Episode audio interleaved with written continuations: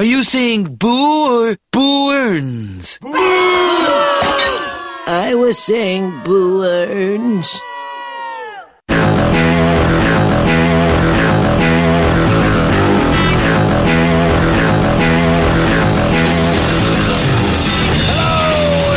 Welcome to the Gridiron Show, and it's nearly week three. I've, I've genuinely lost pace of where we are at this point. We are recording this podcast at four in the morning right now. There are ten minutes left of Thursday night football, and it is one of the worst primetime games I have ever watched. And I watched the 49ers and Rams to open up the season. That's what we're talking about, plus all the previews and your tweets. This is the Gridiron Show.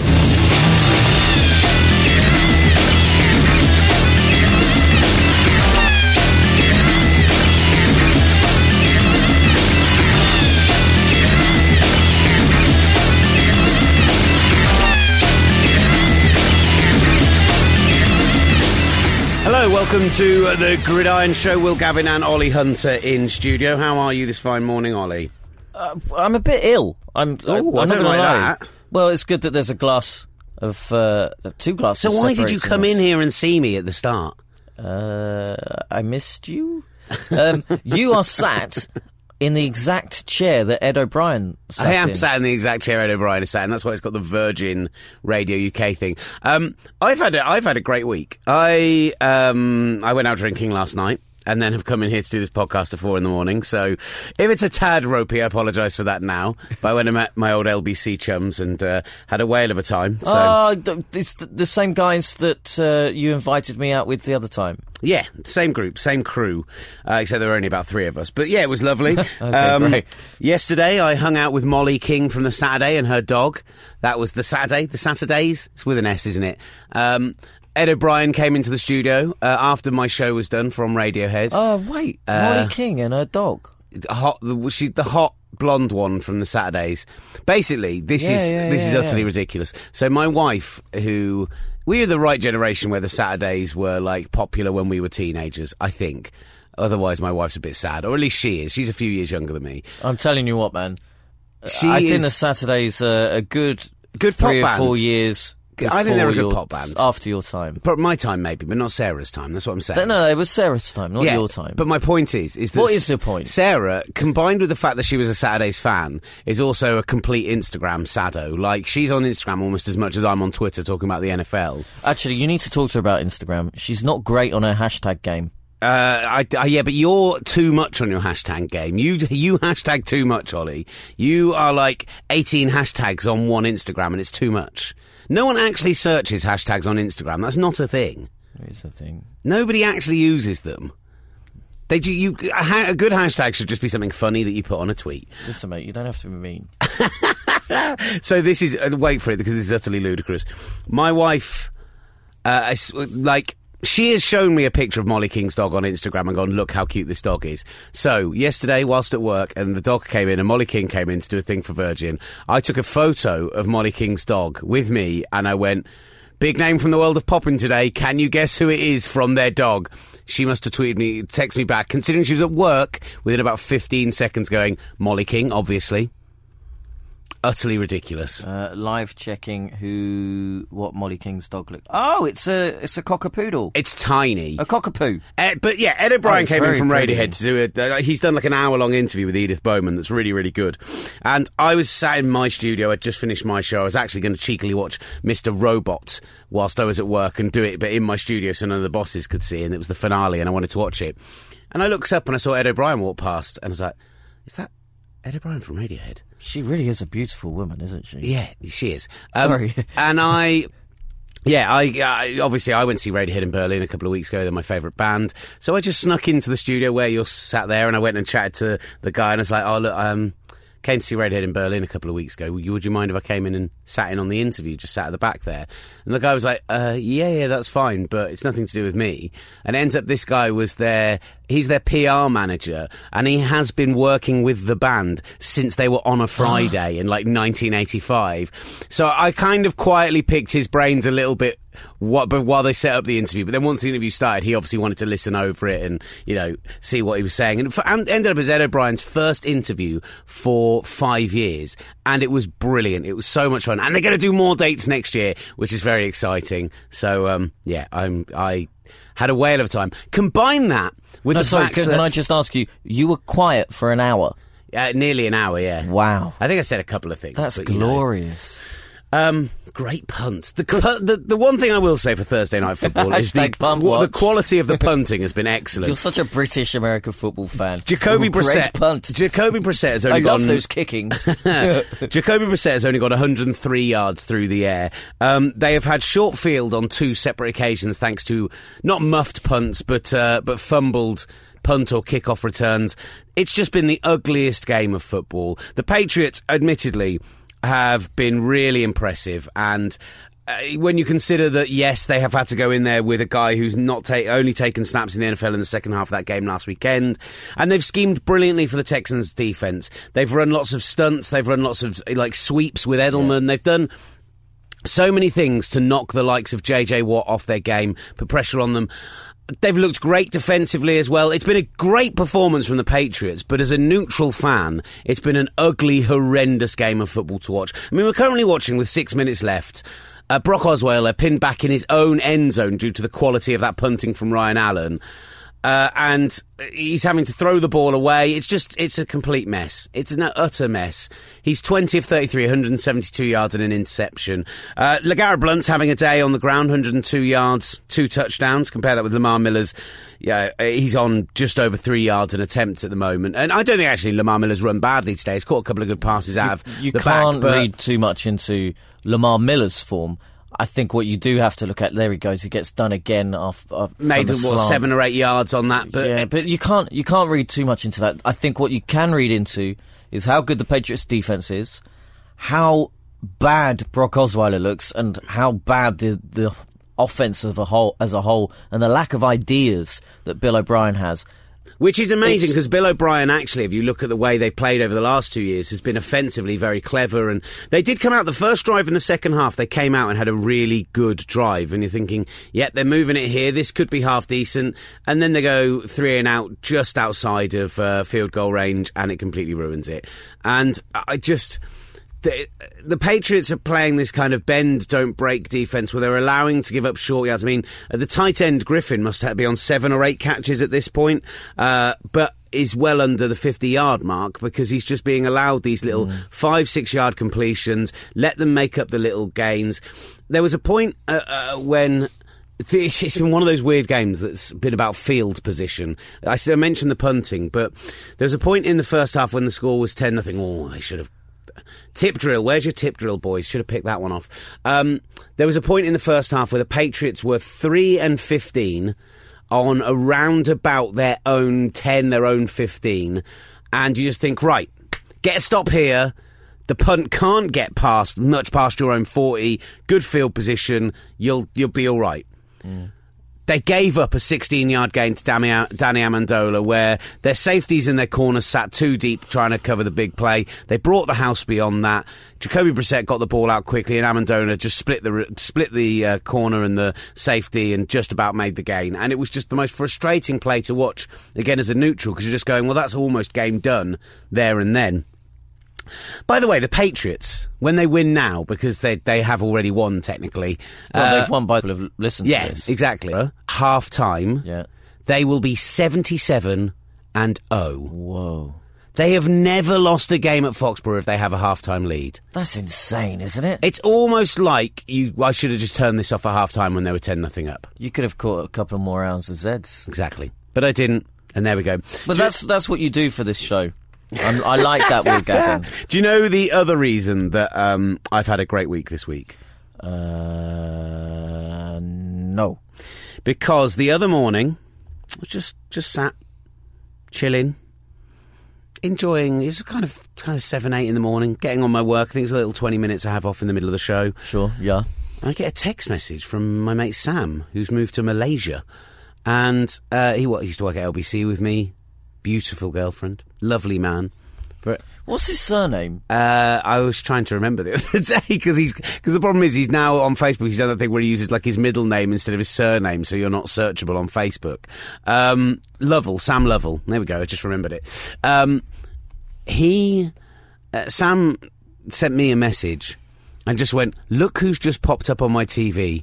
And sent me a picture of the Food Network, one of the very few English channels that they have in Malaysia. And who should be there but Ollie Hunter on Street Eat from what must have been, what, seven years ago? Seven, eight years. Yeah. Seven, eight yeah. years ago, with longish hair, but still already thinning a little bit on top. I've always been like that, A- mate. an Always. oversized suit jacket, but with a backpack on with it, reviewing a burrito in the middle of the street. It was glorious. I have literally shown that photo to everyone that knows you in any way, shape, or even though even people like Mike from uh, LBC who's met you like once. I'm like, have you seen this? No, we've It's met loads of times, me and Mike. I the amazing thing is, I don't really me- remember this Sam.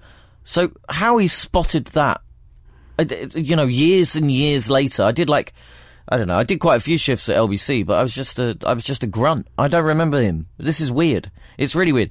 The other amazing thing is, uh, a friend of mine in Mexico about two years ago watched the same episode and, and did exactly the same thing. Amazing. It is genuinely brilliant. Go to at Will Gav um, if you uh, go to at Will Gav if you want to see that photo because it's incredible. Should we get to the right? Because we're on a bit of a, sh- a, a short leash here today because you're actually in the middle of your real job. Yeah, I am. Um, so- Don't tell the bosses.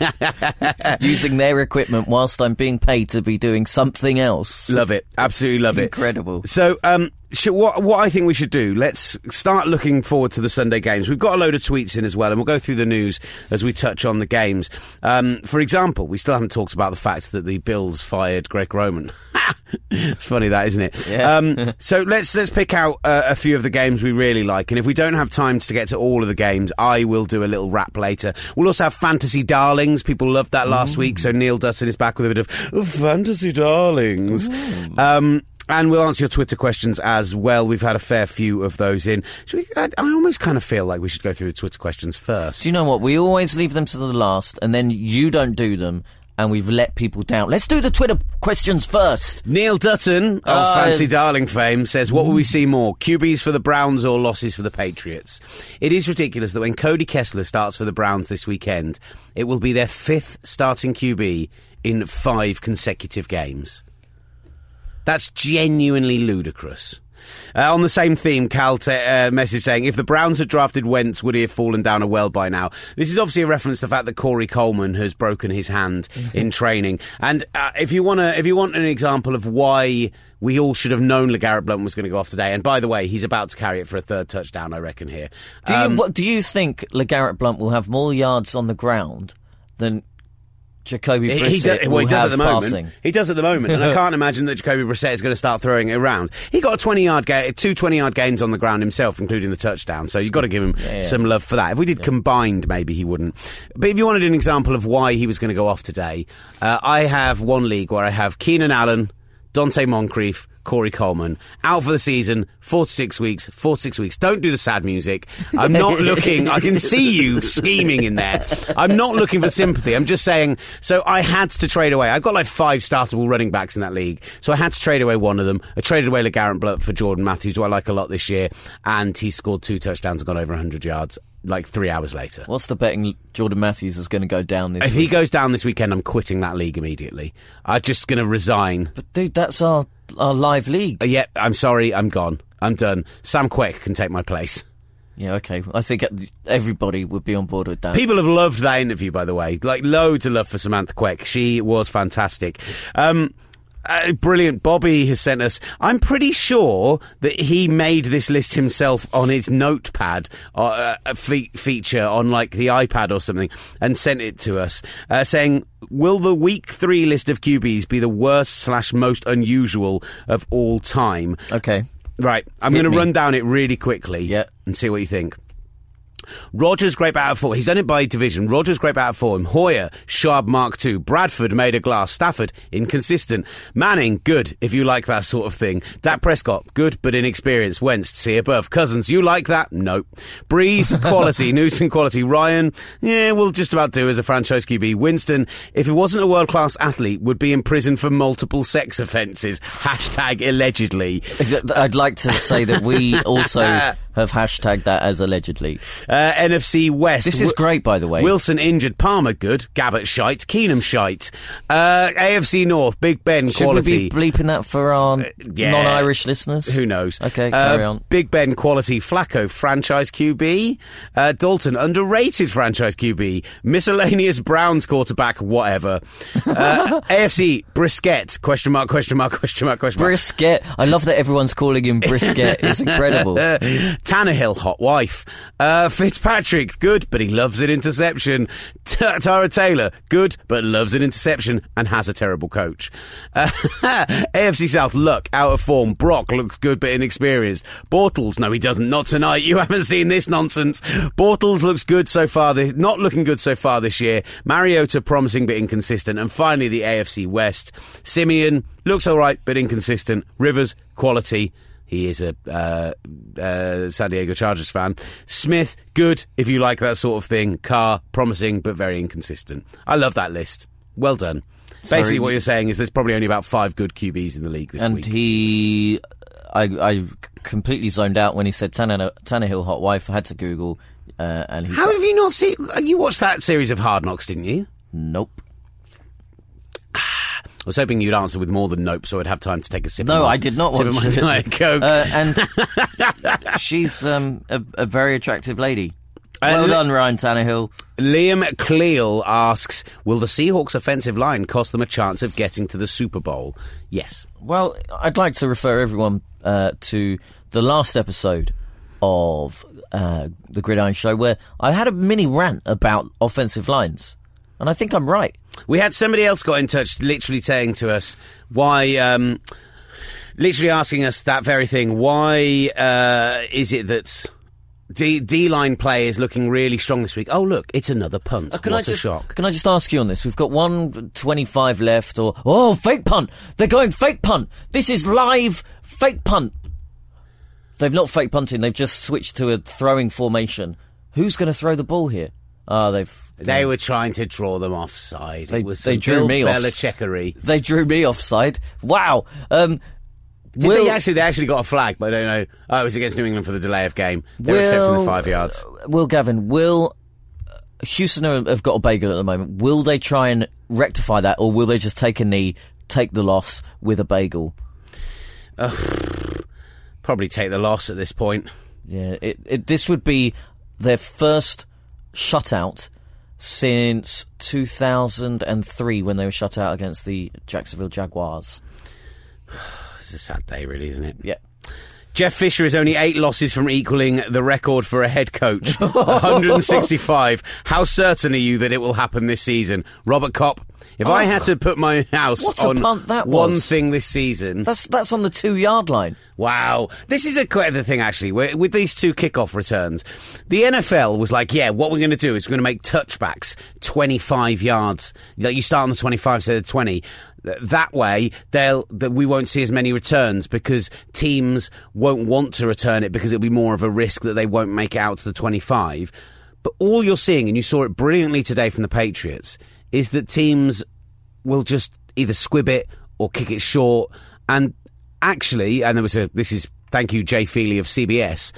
The number of kick return, the number of touchbacks has gone down from 67% of kicks last year to closer to 50% this year. And there are more and more returns happening because teams are savvy to the fact that there's no advantage in getting a touchback anymore. So, ridiculous. You've, you've, you, I said that had happened about seven or eight months ago when they first announced that rule, and um, it's very rare that I'm this right. But They should have done it the other way. They should have gone to 15 so people are forced to to run it out more often.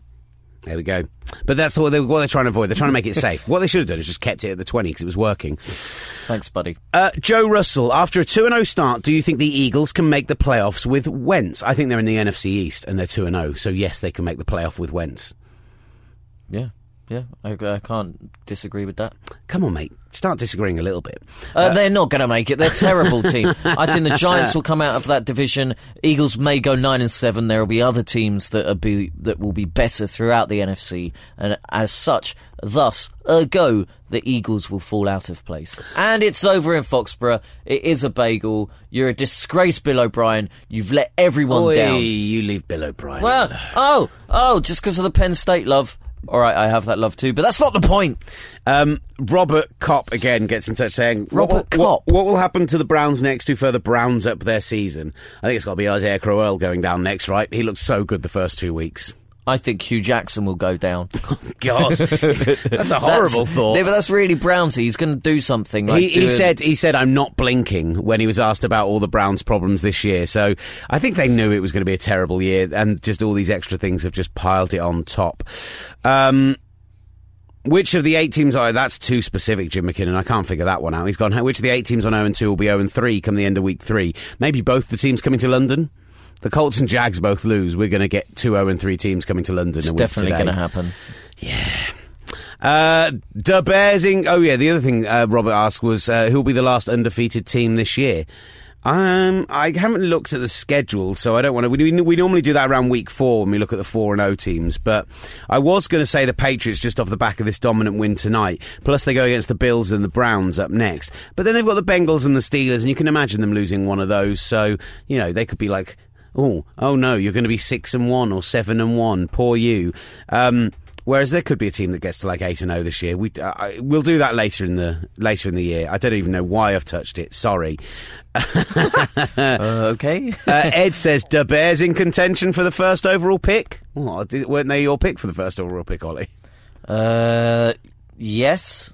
I think it might have been the Ravens, and then I quickly changed that. I think, oh, oh, it could be the. On this rate, could be Houston. I don't know. It's it, It's not going to be Houston. They're an awful lot I still think Houston. teams. I still think Houston will still win the AFC South. I think they've just gone in and played an incredibly well coached team on a short week and got their asses handed to them. But I think they'll still win that division. Uh, and finally, Rob Cranmer, can you recommend any good NFL books? Oh, this sounds familiar. yeah, this is. I can recommend you go and listen to the podcast of the All American Sports Show, and uh, it's uh, the NFL show with Nat Coombs, uh, of, of which uh, I am the producer of. There's a, a, a, ton of books mentioned in there. I am currently reading a book called Paper Lion uh, by Walter Prim- Plimpton, who back in the 60s and 70s, I think it was around that time, he decided to. Um, he'd written a, a he'd written a piece about uh, being with an uh, uh, an MLB team. So he he wrote off to a load of NFL sides and said, "Can I come and be on uh, practice with you guys? Be a football player. I, I did a bit of football in college. I'm nowhere near good enough, but I'm a journalist. I want to get in. I want to get embedded with you guys." And so he did. And the Lions were the only one that returned to him and took him on. And it's an absolutely fascinating book about what it's like to be a pro footballer, written by a, a proper journalist back it back you know 30 40 years ago. I couldn't re- recommend it any anymore even though it is about the lions. Walter plimpton paper lion. Uh, I'm going to say Paul Zimmerman, Doctor Z, a thinking man's guide to pro football. It's an old, it, it's a, an older book, the second edition, 1984. I've not gone back and read the first edition because I'm not that sad. But uh, he is a guy, he's the Pro Football Writers uh, Association, uh, kind of Hall of Fame level guy. One of the very first. One of the very first men to really look at football from an X's and O's standpoint when writing as a beat writer. Um, but that don't let you that think that this collection of his works will be boring and, and the sort of thing you don't want to read about teams from the 70s and 80s about their X's and O's. But actually, uh, it's full of great stories and great uh, anecdotes of those brilliant teams of the 70s and 80s as well. And he's one of the all time great football writers, and it is well worth a read. So there you go. Two books. cool off the cuff well done son we we did. I literally that is just because that's what I recommended when I came on the All American Sports Show with Nat Coombs. I figure I can recommend the same book again. We've not necessarily got the entire same listenership, like like ninety percent, but you know. no I'm, and uh, i don't think they ever asked me they never ask me That's because Oh, I'm too busy doing other stuff whilst it's been recording. Buddy. Whoa, pulling back the curtain. Um, right, should we talk about this week's games? I don't. I want to know what you're doing in there because you're fandangling, and I'm I'm confused by all the running around. Just a sec. Right, while Ollie's doing his uh, while Ollie's doing his actual job, I'm going to pick out a couple of the games that I really like from this week. Uh, now, I, I've got to say, and I don't want to, you know. Don't want to slag off anyone too much here, or I don't know what the reasons are. In fact, I understand the reasons. That uh, I, think we talked about this on Monday actually, but Washington, New York as your game on TV. What are you thinking, Sky? That is a terrible, terrible choice. Um, what have they gone? I actually don't know what they've gone for for the late game. I really hope they've gone Steelers Eagles, but I've They got- have, yeah. It's Steelers Eagles, yeah. good. Or I'd like Jets Chiefs would have been fine as well. Uh, heck, I'd even have taken Chargers Colts, but um, yeah, I did not want to watch the 49ers in full against the Seattle Seahawks because that's not going to be fun for anyone. Hey, Seahawks fans, you know you need that bounce back win after your offense has only scored 15 points in the last two weeks. Guess who's coming to town? Yeah, but Christmas you know, has come the- early. The 49ers offense had looked okay the last no, couple of games. Blaine Gabbert is dreadful. They had one, they had two good drives against the Panthers, and they, they had it close in the fourth quarter, which was amazing.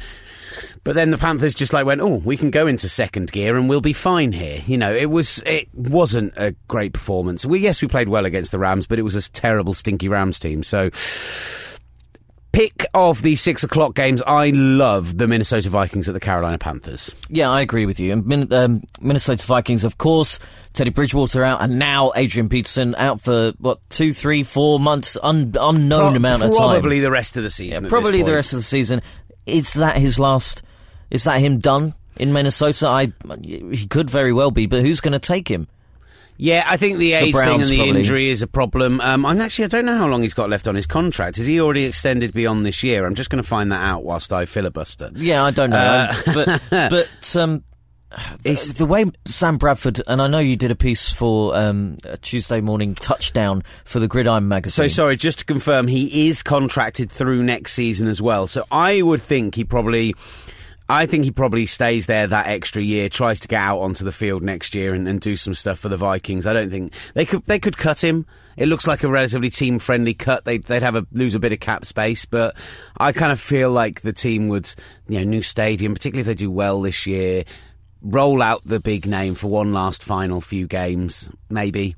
I think they're sentimental, and Minnesota. pick up Christian McCaffrey in the in the draft. So Be the- sorry, yeah, be the new um, the new running back there. Oof, love Christian McCaffrey. Right, No, carry on. Sorry. I love Christian McCaffrey. Um, Sam Bradford, can he do it again against this Carolina defense, who have looked kind of porous actually the first couple of games? Can No. he do it again? No.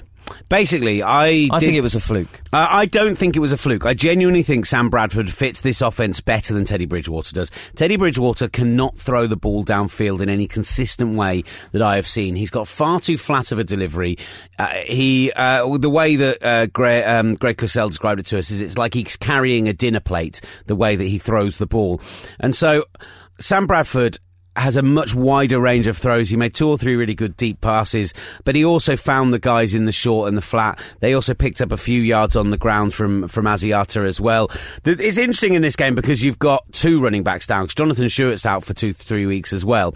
So you've got a bunch of people who have been picked up by everyone and anyone in fantasy leagues. You've Asiata against McKinnon, and then Fozzy Whittaker against Cameron Artis Payne. And with both teams, you've got a young guy who we've heard the team really like a lot, but has never shown it on the field, and a slightly older head who you would never trust to put the ball in. You never trust to carry your team for a whole season, but maybe for one or two games might do it. I think that what the Vikings have is a more workable situation. If Jerick McKinnon can come out and be the first and second down back, and uh, you know be the one who can gash the yards up the middle and get those eh, those yards in between the the twenties, and then you bring Matt Asiata in in the red zone to punch the ball in the short yardage back, the third down back, that sort of thing. Whereas Fozzy Whittaker, I know had a huge game last week when he came in for Stewart, but it was against the terrible 49ers. Yeah.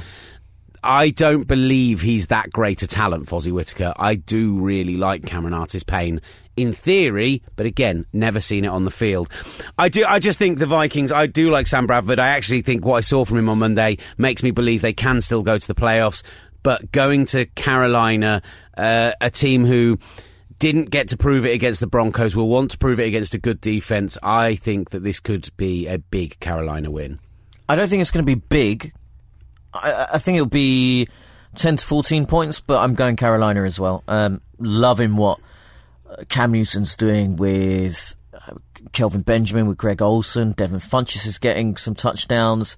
Fozzy Whittaker was was active through the air as well as on the ground as well. So, and you cannot deny that defense. Actually, the game end up could end up being a tale of two defenses, and I love the Minnesota Vikings defense. So, I'm still going Carolina Panthers. Uh, the Denver Broncos travelling to the Cincinnati Bengals. The Broncos sitting at two and zero. Cincinnati at one and one. Uh, Cincinnati obviously had that really tough game in Pittsburgh last week in the pouring rain. Couldn't get Jeremy Hill really going there. Couldn't really get anything going hugely on offense. Um, and and. I, I still, you know, I'm still well aboard, aboard the Bengals bandwagon. I think the Pittsburgh Steelers have been better than I expected to be in the early part of the year without those weapons there. But well, we'll get to the Steelers in a moment when we talk about their game. But but looking at this one, I think if the Bengals need to make a statement about the fact they are still a playoff worthy team and a team worth talking about being maybe in the AFC Championship game, that sort of level, then these are the kind of games they need to win at home. Uh, you know, I like what I've seen from Trevor Siemian overall. I don't think he's been brilliant, but I think he has offered exactly what that team need with a great defense and a great running game. This week could be rough for him. I quite like the Bengals to take apart Denver.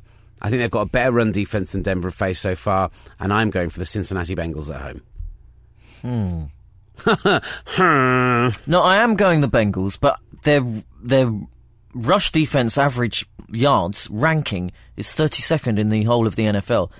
Okay, they did come up against Matt Forte in the first game, uh, who who is- ran on, all is it- over them. Yeah, I was going to say, is it based? Is that purely on yardage? 'Cause On I don't yardage, remember- on just on yardage, I don't remember Forte having that many yards, but um, I remember him having a lot of touchdowns in week two. he had an awful lot of yards in that first Oh, game. really? I do not remember. But then again, I was away, wasn't I? And So- then DeAngelo Williams had a very good game against them last week. And again, Steelers are up, wet field, difficult. It- exactly. I think there's a lot of these teams, and I think the next game we'll talk about will be the Battle of Pennsylvania, uh, who.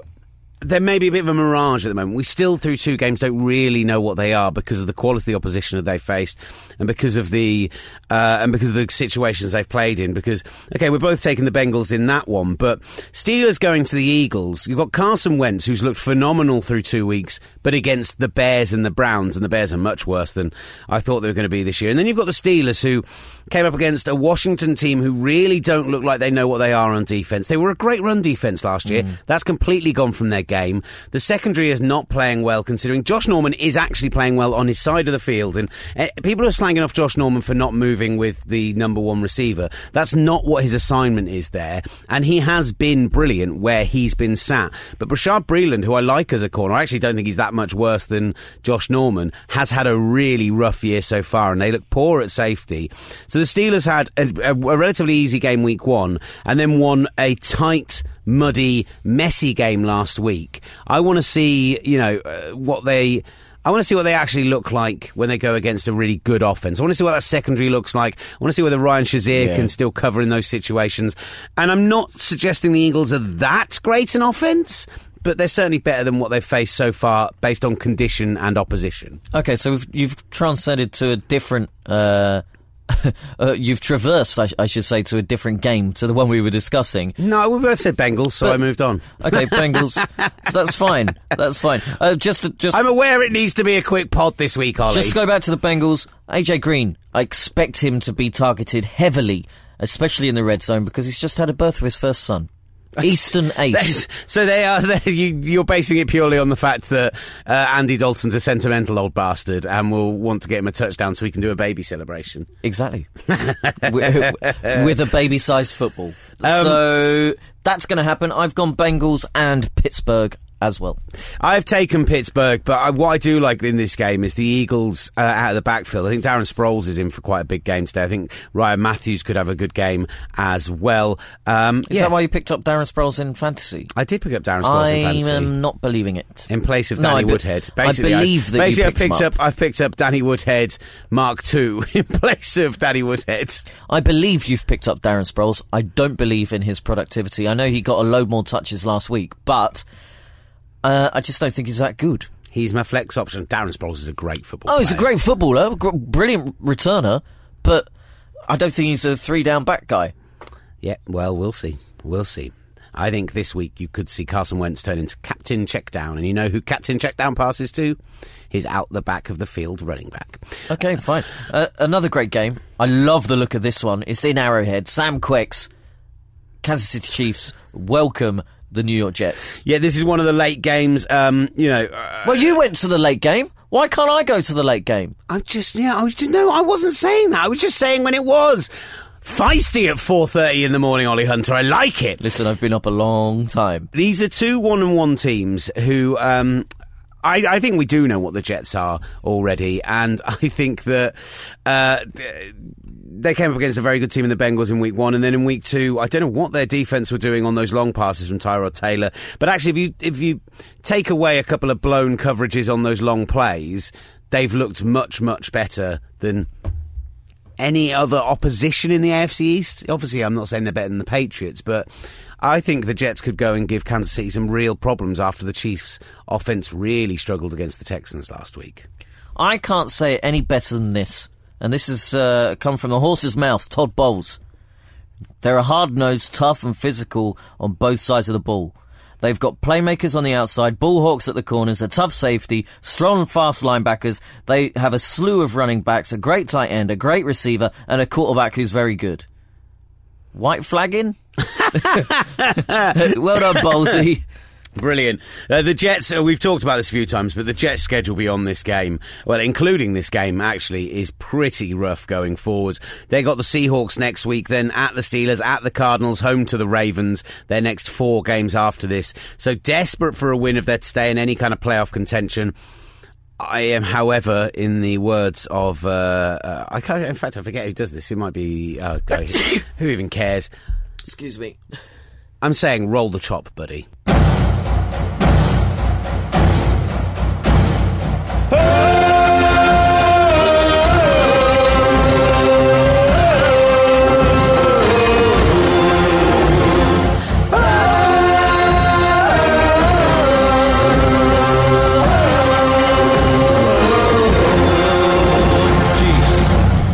Chiefs are only three point favourites, and I think that's about right. I think it's going to be a tight, reasonably low scoring game. Like, I'm talking like a 21 17 type win, um, but I'm, I'm going to take the home team because I'm I'm, taking the home team. going home too. team mental this week. I'm week. going home team crazy, but I'm going for a big game. It's going to be like 36 to 30, something like that. It's going to be a great game. This wanna is know- the game that they should have had on Sky. What are you doing to a Sky? Do you want to know one game where I am taking the road team? Uh, I do want to know. Yes. And it's another one where you can line up some music for it. Um, I want to see if you know which one I'm talking okay, about. Okay, wait, wait. Uh, uh, it's none of the ones that I've got, so I'm going to say. Okay, okay. Is it this? Is it this? And you're ludicrous if it's this. Of course it's not that. Are you mental? come on. Okay. only, we only have music specific to like three different teams. I know. So come on, you've got to get it from now. There's only one more team it could possibly be. I don't know who it is. Oh, come on. But it- then these guys aren't uh, on the road, no, they're not. but so we've got music for them. And we've got music for one more team. Uh, uh, but we've already done these guys. No! come on, Ollie! Who is it? I don't know who it is. Ah, is it these guys?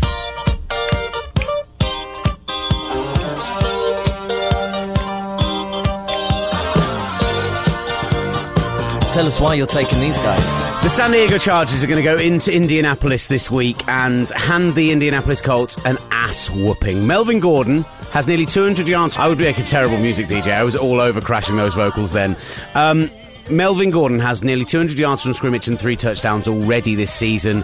Do you know what the Colts' run defense looks like so far? No. 391 yards conceded on the ground through two games, five touchdowns conceded on the uh, ground through two games. They are doing exactly what they did in the Peyton Manning days, which is let's get a good quarterback and some decent receivers and hope that that can carry our entire team. And yes, eventually it carried Peyton Manning to one Super Bowl, but I think this Colts team are even worse than we thought they were going into the year. And I already had them going 500. I think they're going to go below 500. Everyone's going to be fired from that front office, and finally Andrew Luck might get the service he deserves. I think we've got another team coming to London. The Chargers go into the Colts and win. All right, I've gone Colts. Whatever. Yeah, okay. I've, I mean, I've gone super home heavy. Yeah, you've really like I've gone pretty home heavy, but that's super. Heavy. I mean, super home heavy. right? I know you found the music now, but we can probably cut it off at this point. All right, there we Uh, I know that they are without uh, a billion and one weapons, but you know what really impressed me last week is the work that the likes of Travis Benjamin got, that Tyrell Williams got. Philip Rivers likes to spread the ball around. Sadly, he's never really had a true number one receiver. Antonio Gates has been his equivalent of a number one receiver. He finally gets one in Keenan Allen, and he suffers a couple of big injuries in his first three, four years in the league. So, sorry, Philip, but I think you win this week. So, there's some positives. Well done. Philip. What about the battle of the NFC North? The Detroit Lions going to the Green Bay Packers. Are you worried, Ollie Hunter? Because your Green Bay offense looks flipping dreadful. Uh, the Lions will be more like.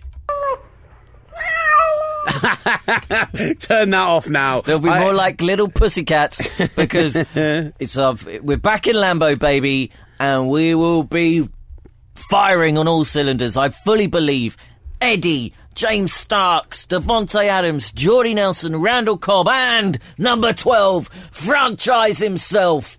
We shall rule Tom Brady. supreme. F- You signed Tom Brady.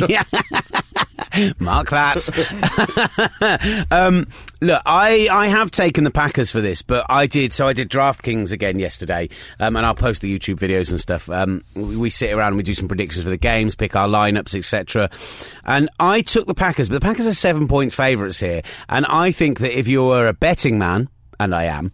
I would take the Lions with the seven points because I think this is going to be a lot tighter than that. The Lions have somehow managed to put together a half decent defense, even without having, I think, about 15 linebackers. They've got less linebackers than the Colts have got cornerbacks at this point. I'm not having that They're- they've they've- got a half decent defense. They've not they got Ziggy poor against. They were poor against the Colts, and the Titans are rubbish um, offensively. So I don't know how you The can say they've Titans got- aren't rubbish offensively. Marcus Mariota is a player. Ah, I come think on, he hasn't hit his straps yet.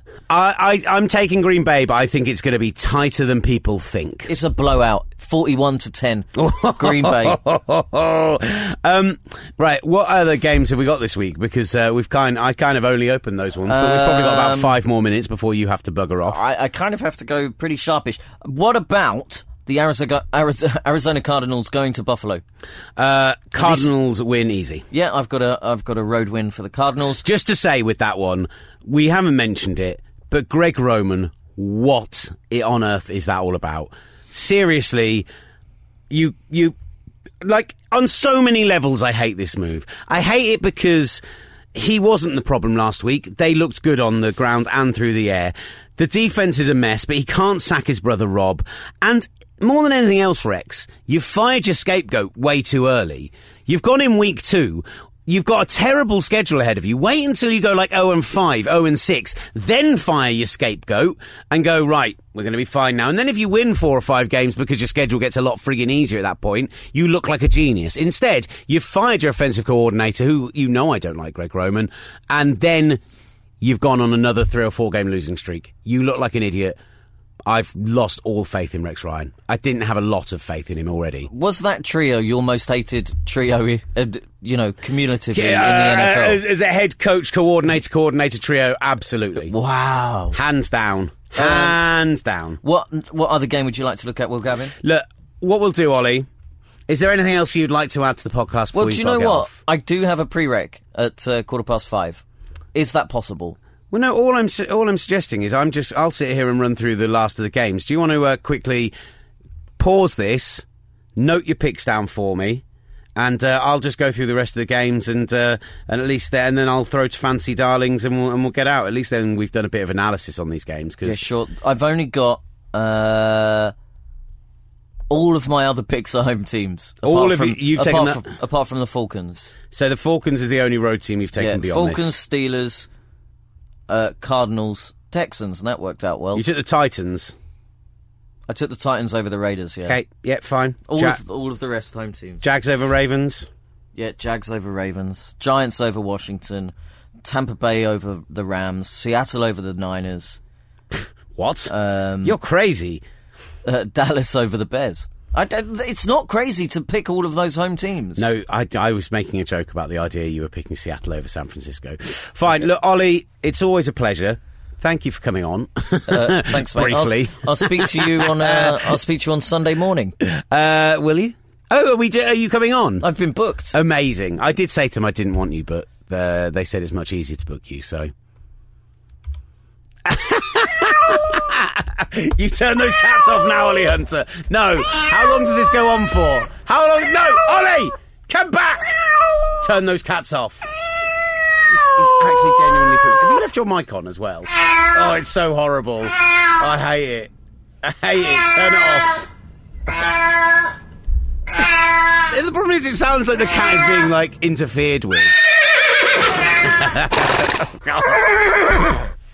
I did want you, Ollie. buddy. What it means is that Ollie work. is. Uh, I'm doing Talksport on Saturday, on Sunday morning, uh, between midnight and six a.m. and we're going to do a half an hour NFL slot, whether they like it or not. And Ollie is going to come on on the phone or Skype or whatever, and we're going to do basically what we've just done here, but on national radio. We might as well just play this out, Ollie, rather than you getting up at four in the morning or whatever time we said we were going to do it.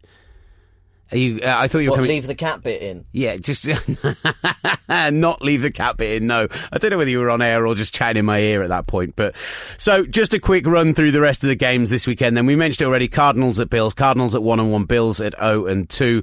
I, I kind of gave the Bills a little too much love on offense there. Greg Roman wasn't that brilliant. Tyrod Taylor got the two huge deep completions, which made all the difference. But those plays he ran with EJ Manuel when he came out were truly, truly dreadful. Uh, the Arizona Cardinals, uh, Carson Palmer, I thought looked brilliant the other night. Their defense, ball hawking um, in that uh, in that big win over Tampa Bay. I do think I think Tampa Bay are a very up and down team, and I think you're going to see a lot of that from them this season. Um, so I've taken the Cardinals, as has Ollie. We've both taken the Tampa Bay Buccaneers against the LA Rams. That's one of the late games on Sunday. I just think the Bucks, when you get them at home and they can ease into that offense, I actually think the Rams. Their defense, okay, they've just they've held the Seahawks to uh, three points, but it was a bad Seahawks team with a banged up quarterback who was. Uh, Case Keenum isn't great. Todd Gurley is struggling on the ground, and the Buccaneers have got big, big receivers who uh, will have no problem catching the ball over the likes of Lamarc- Lamarcus Joyner. So expect a big day out of the likes of Vincent Jackson, Mike Evans, uh, Cameron Brate, Austin Safari, and Jenkins. I think the, Ta- the Tampa Bay Buccaneers could blow out the Rams in a big, big way. Oh, the poor Browns going to the Miami Dolphins. If you're playing weekly fantasy this week and you're not picking the Miami Dolphins defense, I don't know what you're doing with your life. They're three thousand dollars on DraftKings, and uh, the the Browns are going to turn the ball over. I actually think Ryan Tannehill could have a really good week this week because he's going to keep being offered a huge amount of short field, and also you know Jay Ajayi filling in for Arian Foster, Kenyan Drake coming in as well. You might see the Miami Dolphins score a lot of points this week without picking up a lot of actual yards because I can see short field being given to them. I can see you know, Cleveland having to punt the ball away a lot and Dolphins being able to get it at their own half. It's just going to be, I think this could be a real, real mess. And what a shame not only to see two quarterbacks go down, but Corey Coleman as well.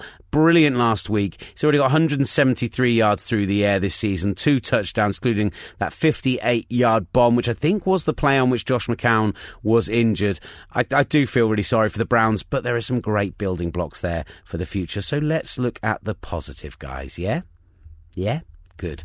Uh, the Oakland Raiders at the Tennessee Titans. I found this one of the hardest games to pick this week, um, but I I ended up going with the Titans at home purely because I've been really unimpressed with that Raiders defense. And as I've just been saying to Ollie, the um, I, I, actually think the Titans aren't a bad team on offense. Marcus Mariota, uh, he's 500 yards through the first two weeks, four touchdowns, two interceptions. I know against the Lions they struggled a little bit, and that was a weird game with all the holding penalties. It was a total mess.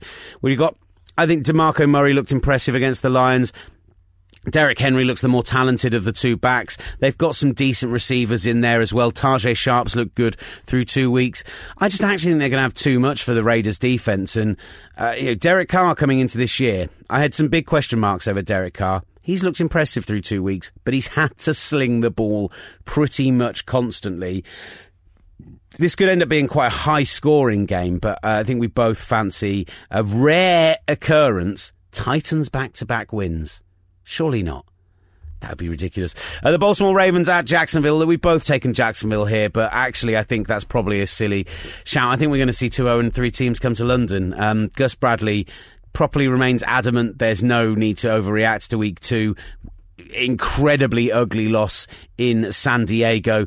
Uh, the Jags, uh, they were, Bradley's now 12 and 38 in his three and a half years of coaching, and it was 38 14 to the Chargers one of the most brutal performances you've seen. Philip Rivers looked absolutely brilliant through the air, um, and uh, the Ravens probably have had one of the more impressive offenses so far this season that I didn't expect from them. Again, they faced the Browns, so you can't take it for too much, but Mike Wallace looks back to being Mike Wallace again, and they've got plenty of other weapons in there. Dennis Pitta has been brilliant through two weeks, 140 yards through the air, air off 12 receptions, lots of targets for him as well. Most targeted player on that offense by some distance.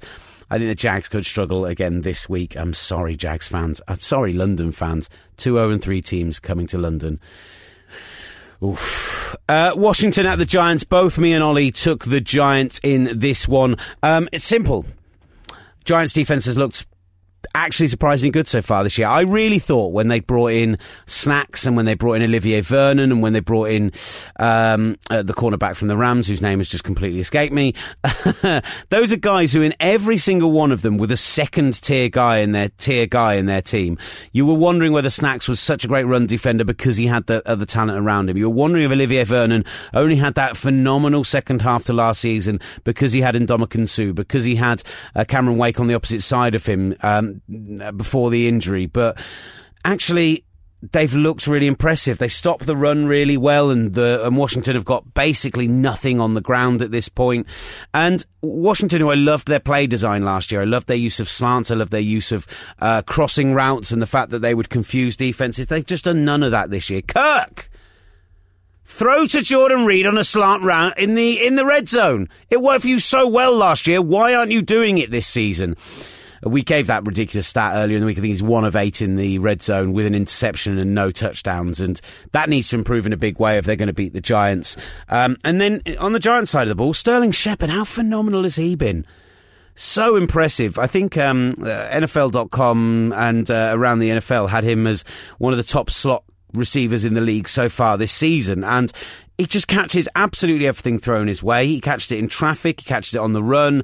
He's good after the catch. He looks really great. And to have him and Odell Beckham on the same team, moving Victor Cruz outside where he's found a new lease of life. You know, if they can get a half decent performance out of a tight end week in, week out, Will Tye and Larry Donnell, neither of them really stepping up to the plate, or a half decent performance out of a running back week in, week out, that that offense becomes genuinely terrifying. So both of us are taking the Giants in that one.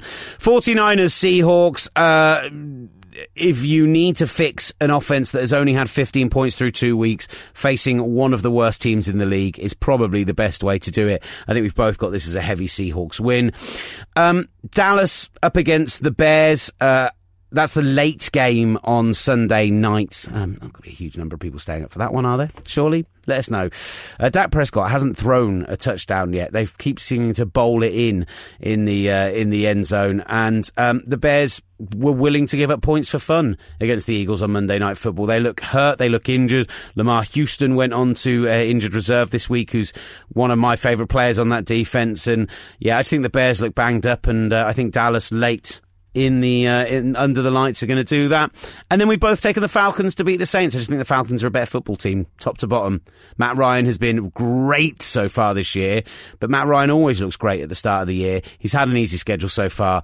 I expect him to regress back to being an average top, an average franchise quarterback. So as as average as that can be, um, but I think we both fancy that against that Saints defense, they should have no problem whatsoever. I know I'm speaking on Ollie's behalf a lot, but we didn't want to ignore any of your teams. So thank you as always for listening. And uh, just one final thing from us this week. Then it's week three. Your fancy teams have been decimated by injury. Seven top running backs went down last weekend. We've had receivers, Corey Coleman, Keenan Allen, so many of them going out as well. What you need is some advice from Neil Dutton, one of the top fancy writers in the UK, and his Fantasy Darlings.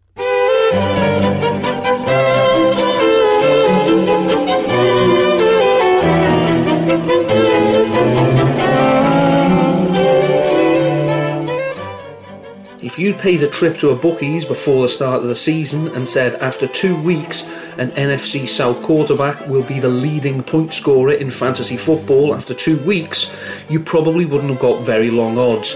If, however, you'd said it won't be Cam Newton or Drew Brees or even Jameis Winston, but Matt Ryan, you may be walking away with a little bit of coin in your pocket. Ryan has passed for 730 yards, three touchdowns, and one interception so far. His reward for his fine start to the season is a divisional game against the New Orleans Saints. The Saints are losing cornerbacks quicker than I wish I could lose weight. They have allowed 687 passing yards so far, which is the fourth most in the league this season. In his career against the Saints, Ryan has 4,523 passing yards and 24 touchdowns, his most against any team. He's also rushed 40 times for 132 yards, or Adrian Peterson numbers. Tyrod Taylor is going up against an Arizona Cardinals team that has allowed less than 10 fantasy points per game to quarterbacks through two games. This is the third fewest. Taylor had a decent fantasy game against the New York Jets last time out, but most of his production came on big plays on busted coverage. I doubt Patrick Peterson, Tyrann Mathieu et al. will be quite so accommodating. In the sunny city of San Diego, the beams are glowing brightly on Melvin Gordon. After a disastrous rookie season through two games this year, he has 159 rushing yards and three scores. He's also the lead back now that Danny Woodhead has torn his ACL, joining Keenan Allen and Branden Oliver in the club. The only real competition for carries and catches in San Diego for Gordon is Andre I run into walls Williams and some bloke called Farrow. Never heard of him. He has a matchup this week, Gordon that is, against an Indianapolis Colts team that has allowed 236 rushing yards and 155 receiving yards to running backs this season, first in the league. Latavius Murray, the lead back of the Oakland Raiders, has two 50 yard rushing games this season so far and a touchdown in each. However, he's going up against a Titans team that, despite their head coach, is no joke on defense. They've allowed fewer than 10 fantasy points per game to running backs, which is the fewest in the league. They've also allowed the third fewest rushing yards to running backs. In the receiving game, we travel back in time to 2010 when Mike Wallace was actually relevant, but he's relevant again. He's had 12 targets this season, he's snaffled 7 of them with 3 touchdowns for 132 yards, 16.9 yards per reception. He's going up against a Jacksonville Jaguars team that is tied with the Bucks and the Raiders with 5 TDs allowed to wide receivers, with the Ravens ranking 23rd in rushing yards and 10th in pass attempts and Flacco saying he's going to continue to feed Wallace, he's a very, very decent shout this week. When it comes to wide receivers to give a rest this week, it may be time to introduce Kevin White to your bench if you haven't already done so, or maybe letting him run free in the wild. His quarterback for the foreseeable future is Brian Hoyer. Despite a what looks on paper decent matchup against the Dallas Cowboys, White has shown precious little to indicate he is even ready to be on an NFL field, let alone contribute at a high enough level to make him worthy of my attention. Top stuff. Thank you, as always, Neil Dutton, the Fantasy Darlings. We'll be back next week. Take his advice. He's normally bang on. Uh, do give us, drop us a line over the weekend at Gridiron on Twitter. We love to hear from you there. We'll be back on Monday with uh, Monday, well, Tuesday morning with a show. We'll back on Monday Night Football as well. Uh, and just, you know, tell a friend. Rate us online. Give us some love because we do love it when you do just that. Thank you so much for listening. Love you. Bye. This has been the one man late in the year game. I hope that wasn't too awkward or bad. Good night,